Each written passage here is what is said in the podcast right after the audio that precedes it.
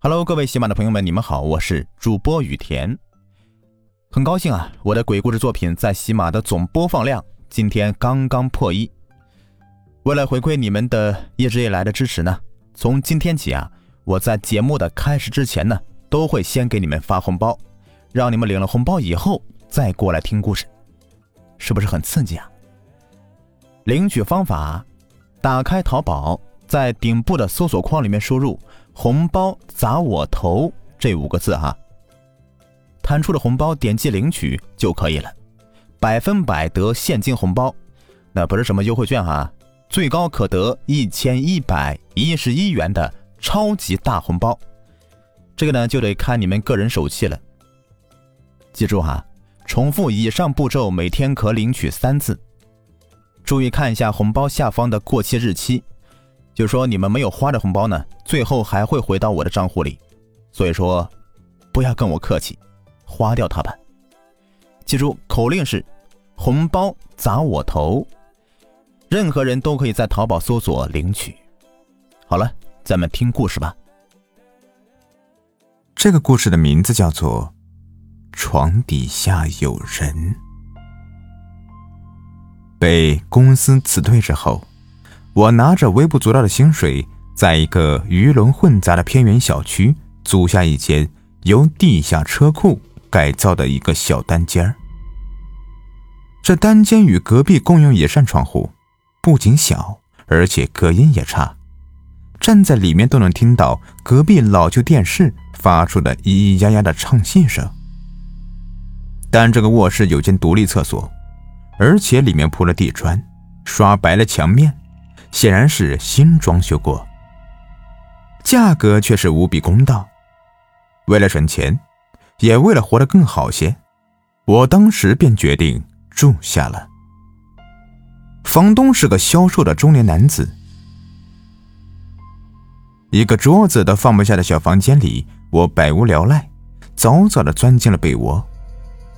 而隔壁的唱戏声从傍晚开始就一直没有停过。接连不断的从另一扇窗户传来。在隔壁住的是一个老头，我出门吃晚饭的时候刚好碰见过他。那时他正端着一碗黏糊糊的白粥坐在门前，憋着嘴使劲吹着碗里的热气。那老头屋内脏乱无比，也没有装修过，一眼望去一切都是灰蒙蒙的，飘散着老年人。独有的令人作呕的腐朽气息。迷迷糊糊的睡到半夜，我忽然被凄切的一声娘亲给惊醒了。随即锣鼓响起，唢呐连天，咿咿呀呀的唱戏声音不断的从隔壁的窗户传来，在这寂静的夜里，铿锵嘹亮，尤为的怪异。半夜一点了。这老头怎么还不睡觉啊？我打开手机瞧了一眼时间，心中顿时窝火。都说老年人早起早睡，这老头怎么比年轻人还要起劲呢？起身看了一下窗外，只见那老头所有的半扇窗户光影晃动，仿佛有数不清的人影在来回走动。我心中好奇。不知这老头看什么这么入迷，于是偷偷摸摸的探头伸出窗外，向另外半边窗户内看去。屋内只有一台小小的电视机，正随着渗人的戏曲声不时的变换着光景。电视机正对窗外，电视机前背对着我坐了两个人，看背影。一个是那老头，另一个好像是齐金发的老太婆。这两个人一动不动的坐着，光线穿过他们薄薄的衣裳，映射出两幅枯瘦的身躯。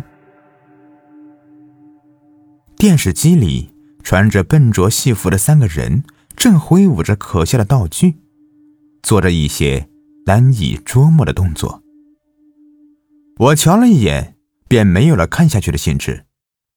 正欲缩回头，却忽的听见房间的门突然咔嚓的响了一声，似乎是有人替我关上了门。这大半夜的，我的门难道是开着的？我回头看着黑漆漆的卧室，心中正惊恐，老头那房间的电视机忽然也啪的一声关掉了，一片漆黑。我冒着冷汗，侧视着屋内，见也没什么动静了，便缓缓的回过头，准备最后再看一眼老头的房间，却没想到，眼睛刚刚摆正，就对上了一副惨白而苍老的面孔，以及一双空洞的、犹如死人的眼睛。不知道这老头。在我回头的时候，盯了我多久了？我，我刚想辩解，那老头却先我一步，嘟哝着：“老塔普住的佛舍衣，你要娘娘衣。老塔普住的佛舍衣，老塔普住的佛舍衣。”他说的，不知是哪里的方言。我尽全力也只能听出老太婆以及要我干什么，而那老头反反复复就那么一句，仿佛得了老年痴呆。我咧嘴讪笑两下，胡乱点点头，便急忙缩了回去。而那老头依旧对着窗外嘀嘀咕咕的，也许直到我入睡了才消停。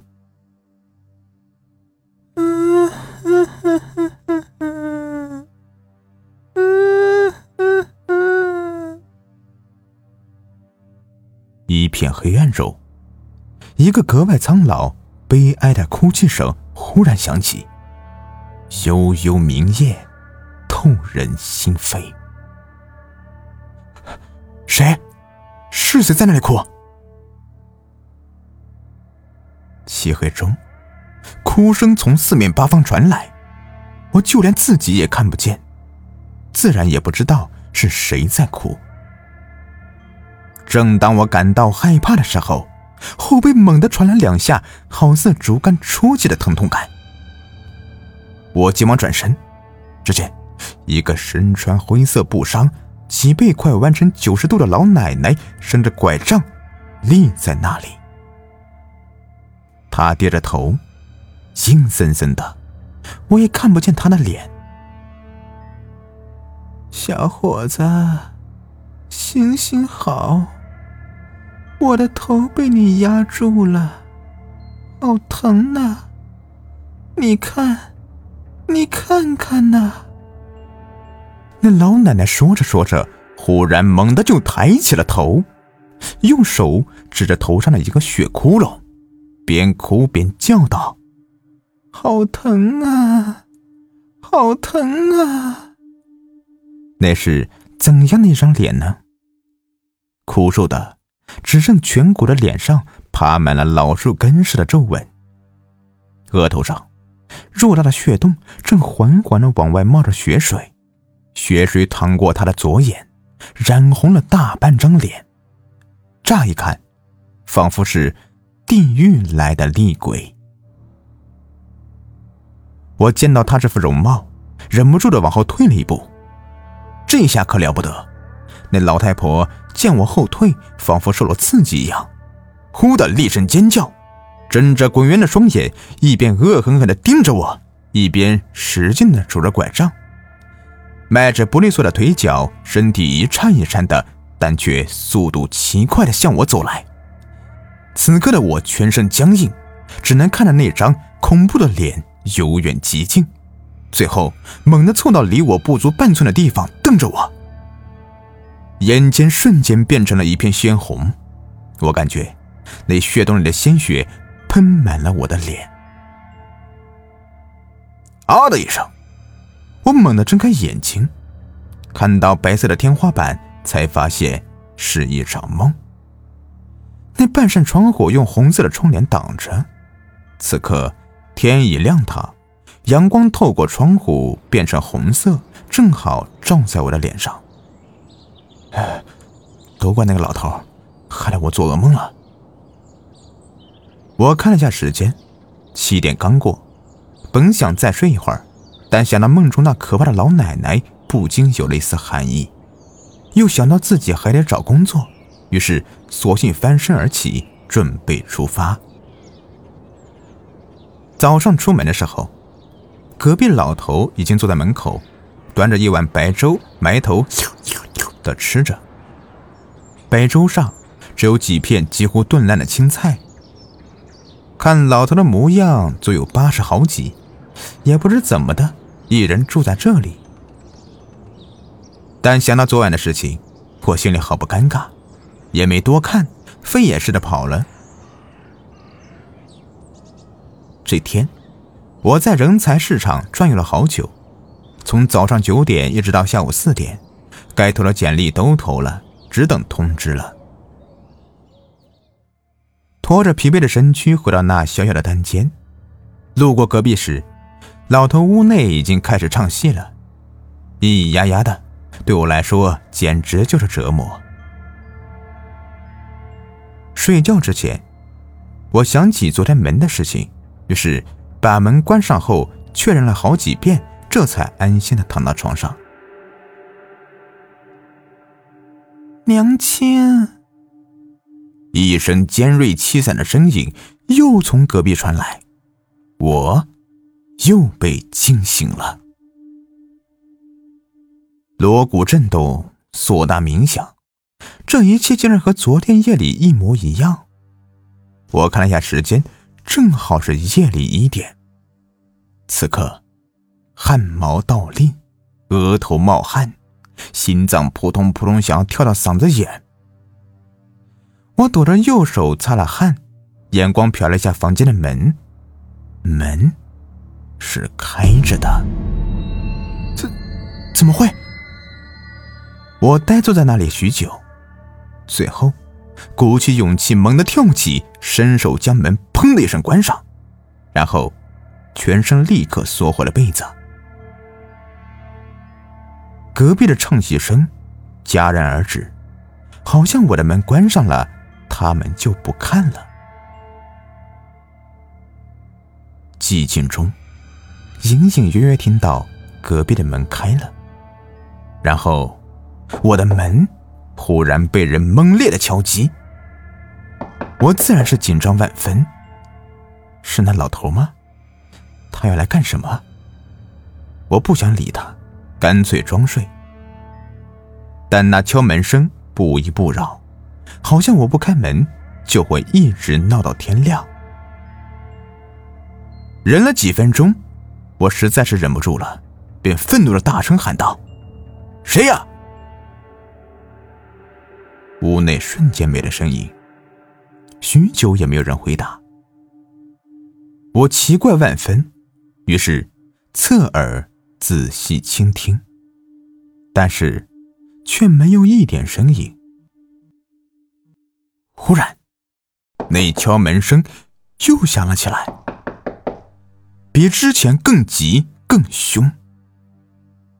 我下了床，透过猫眼望去。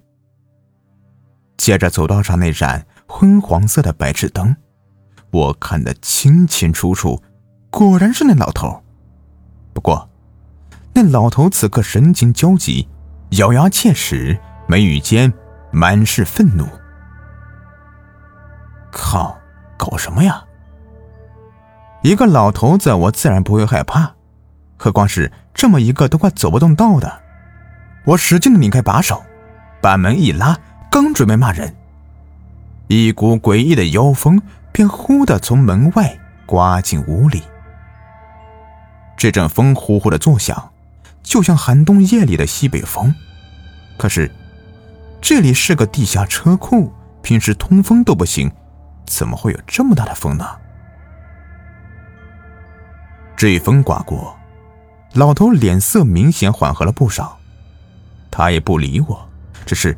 呆呆的望着我的房间，最后竟然挥挥手，像是和什么在告别一样。看到这里，我头皮发麻，只觉得毛骨悚然。你，你在和谁挥手呢？里面没有人呢，没人啊！我几乎是带着哭腔在问这老头，不过那老头依旧没有理我，只是说道：“老塔铺住的佛舍衣，你要娘娘衣。老塔普住佛舍衣，老塔铺住了佛舍衣。天哪，他到底在说什么呀？”就在我不知所措的挠头的时候。恰好瞧见了放在床头那个破手机，于是急忙用录音功能将老头的声音给录了下来。老头走了，我却站在门口，不知是该进还是该走。但最后想到已经付了三个月的房租，心疼那一千多块钱，再加上此刻也是寒冬，出去也是挨冻，索性心一横，钻进被窝。像条蠕虫一样抱着被子蜷缩成一团，也只有这样才能给我少许心理上的安全感。被窝中，我将刚刚录下老头的话传到网上，期盼着或许有人能够听得懂。可是我盯着手机许久，也没有一个人回我。看来大家都睡了吧。我此刻也疲倦不已，眼睛方才闭上，就感觉脑袋一沉，也不知何时就睡着了。隐隐约约，耳边传来悠悠的二胡声。凄惨的乐声中，有一个女人正捏着嗓子唱着不知是哪里的戏曲。那声音初始悠远，而后。渐渐的靠近，最后就在我面前。我眼皮沉重，但还是睁开了眼睛。我正坐在床上，放在我眼前的是一个黑白电视机。那电视机落满了灰尘，屏幕上满是雪花，铁定有二三十年的历史了。电视机里，一个身穿黑白色戏服。头上裹着几圈灰色破布的年老女子，正蹲在一个木桶前，用手一下一下的搓着，动作缓慢，似乎用了全身的力气。虽然那桶是空的，但很明显，这女人是在洗衣服。女人愁眉苦脸，搓了几下衣服，便抬起头，对着我。深深的叹了一口气，嘴中呜咽的唱道：“自从进了这家门，洗衣做饭不像人。年轻吃大苦，年老却更苦。我待儿如皇帝，儿待我如簸箕。唉，唉，唉。”我与谁哭泣？不知为何，从来不知戏曲的我，竟然听懂了。那女人一举一动都透露出无尽的哀伤与无奈，那种感觉透过屏幕，竟使我内心也开始莫名的沮丧，为这个女人命运感到悲哀。妇人正低头叹气，那乐曲声忽的由悠长哀乐变得节奏紧凑。随着乐声的变化，一个穿着明显亮堂不少的男子大喝一声，手中拿了一根短木棍，从一旁呼呼的走到女人面前，骂道：“老家伙，钱呢？”那男的脸上涂了白色，看装扮就明显不是好人。儿呀！娘每月就挣那些钱，吃喝下来哪还有余钱呢？胡说八道！昨个，有人见着你给二姐家的小孩买糖吃了，还说没有钱。女人又深深叹了一口气，转头流泪，开口唱道：“二姐家里不容易，一儿四女穷苦命。娘我见他可怜儿，欲将童子。可是那女人还未唱完，男子便一脸怒气的不由分说，抡起木棍就往她身上招呼。木棍砸在女人身上，发出犹如敲打破旧水缸似的嗡嗡声。那女人顿时惨叫，抱着头哀嚎着：“这不是在演戏。”这是真的在打，男子每一下都是用尽全力，根本不是做样子，而女人则被他打得连滚带爬的，抱头鼠窜。要说演戏，哪有演成这样的呀？但此刻我已经忘记了这些怪异之处，心里完全在担心那个女人，这个不孝儿会不会把他娘给打死呀？我刚想到这一点。那电视机里的画面忽的就慢了下来。男子手里的木棍直直的向女人左腿打去，像是慢镜头一样。女人发出恐怖而惨烈的嚎叫，大腿处咔嚓一声，翻出一截血淋淋的断骨，而女子身体一个踉跄，面对镜头侧身跌倒，额头撞到一旁一根枯枝上，树枝。削的笔尖生生的插进了脑子，一切归于沉寂。电视机的屏幕给了女人头部一个大大的特写，鲜红的血慢慢的从女人头部流淌，黑白的电视机里那一滩鲜红格外显眼，最后。那血竟然透过屏幕，像条小溪一样从屏幕下方流了出来，渐渐的沾到了我的脚尖。看着地上的血，我这才如梦初醒，猛地回过神，却发现身体两侧多了两个人。那两个人一声不吭，但我却闻到了那股和隔壁老头屋内一模一样的腐朽气息。直觉告诉我，是那个老头和我梦里的老奶奶。我浑身僵硬，大气不敢出。正思索自己怎么会在这里的时候，那一台黑白电视机却忽然切换了画面，原先的鲜血也同时消失不见。这一次，是一个人背对着屏幕。站在一片空旷的泥地里，手持一把铲子，慌慌张张地挖着泥土。那人身穿灰色羽绒服，脚穿一双旧皮鞋，是现代的打扮。但在他回头环顾之时，我看清了他的脸，一张涂满了白色颜料的脸，是刚刚戏里的男子。那男子挖好了大坑。伸手揪出被尸首打死的母亲尸体，扔了进去，填上泥土，又封上水泥，贴一层地砖在上面。再最后，他又搬了一张床压在上面。那地砖，那床，和我房间的一模一样。空气骤然冷了下来。屁股下面的床吱呀响了一声，身旁两个人似乎同时在向我慢慢靠近。借着余光，我隐约看见两团黑影缓缓地贴向我的面部，两只耳朵率先察觉到了危险，耳尖感觉就像是露在外面的两只猪耳朵，准备让人冷不丁的咬上一口。我想站起来，却发现自己根本不能动。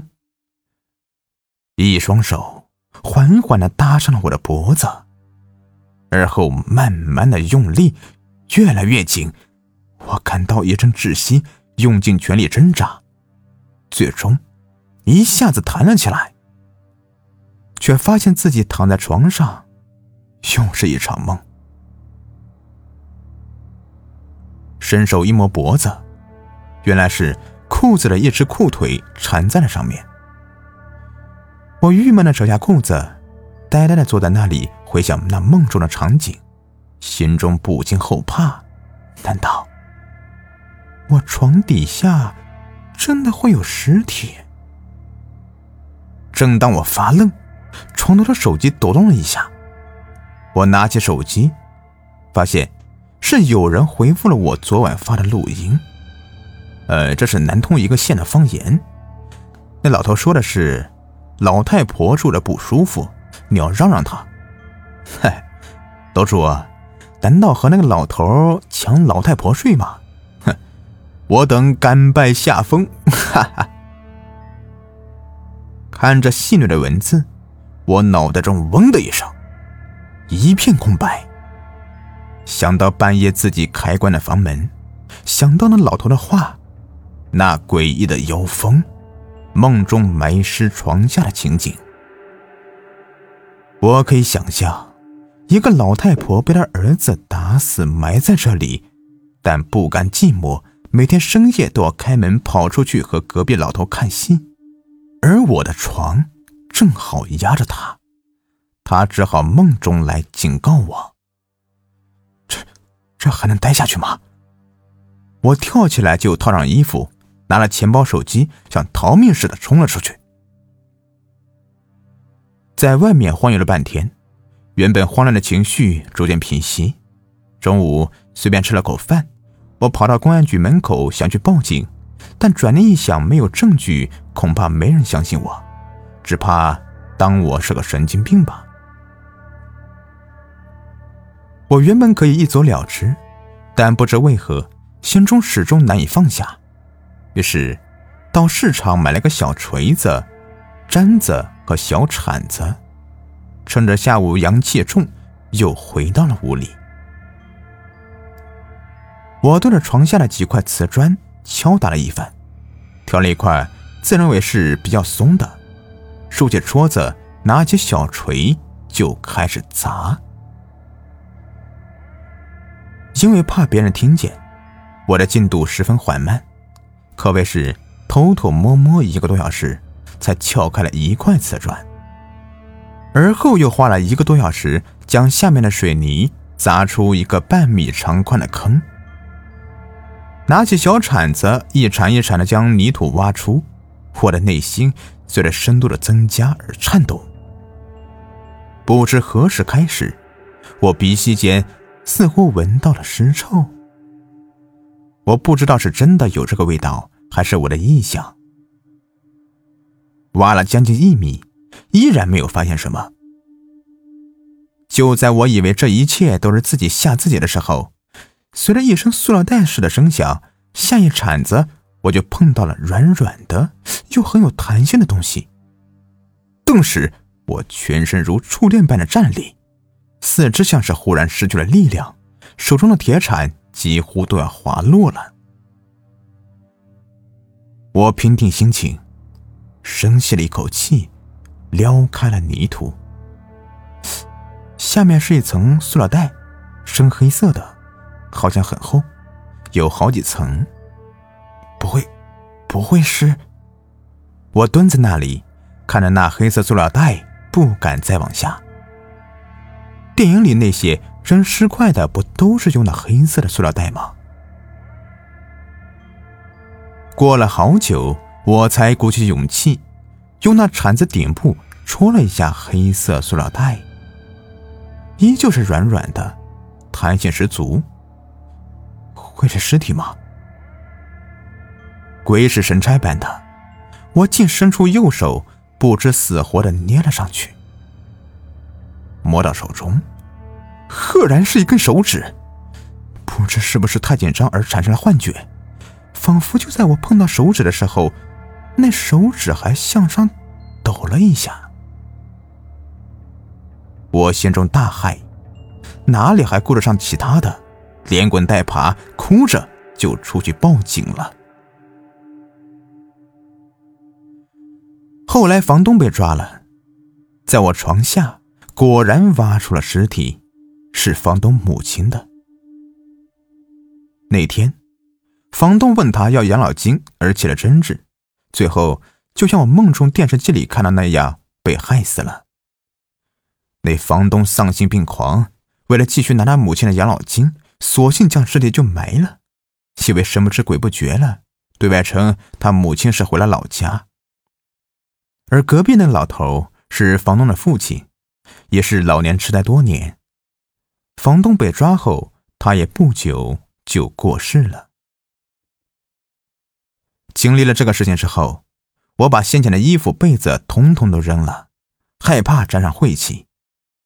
而运气也似乎变好了，不久，我就找到了一份满意的工作，开始了新的生活。好了，这故事就说完了。如果您喜欢的话，别忘了订阅和关注我。感谢你们的收听。